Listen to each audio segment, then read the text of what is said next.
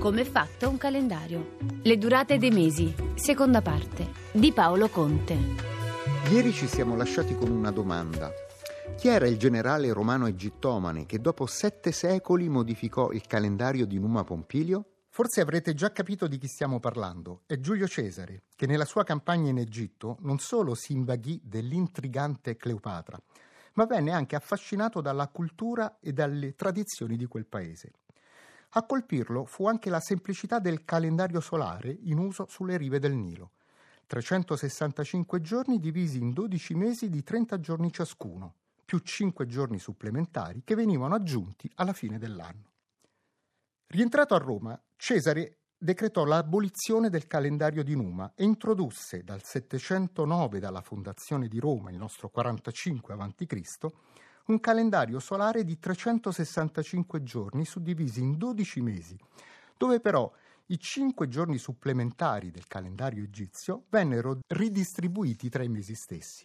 E così marzo, maggio, quintilis, cioè luglio e ottobre, che nel calendario di Numa contavano 31 giorni, rimasero invariati.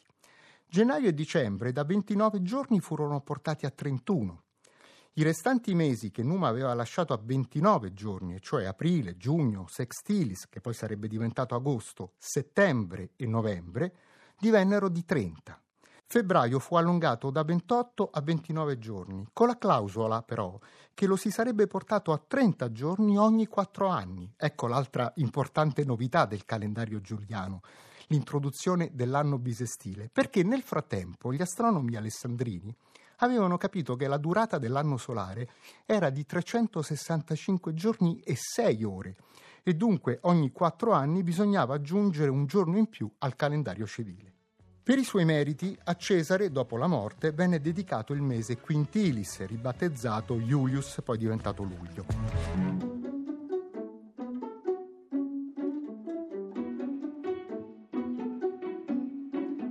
Passa una quarantina d'anni ed ecco entrare in scena l'ultimo dei nostri personaggi, l'imperatore invidioso, Augusto, pronipote di Cesare, che apporta l'ultima modifica.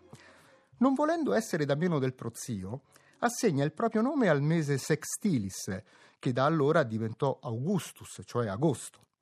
Ma poiché questo era di 30 giorni quello di luglio di 31, volle aggiungere un giorno in più al proprio mese, sottraendone uno a febbraio, che venne così ridotto da 29 a 28 giorni negli anni normali, per tornare a 29 solo in quelli bisestili.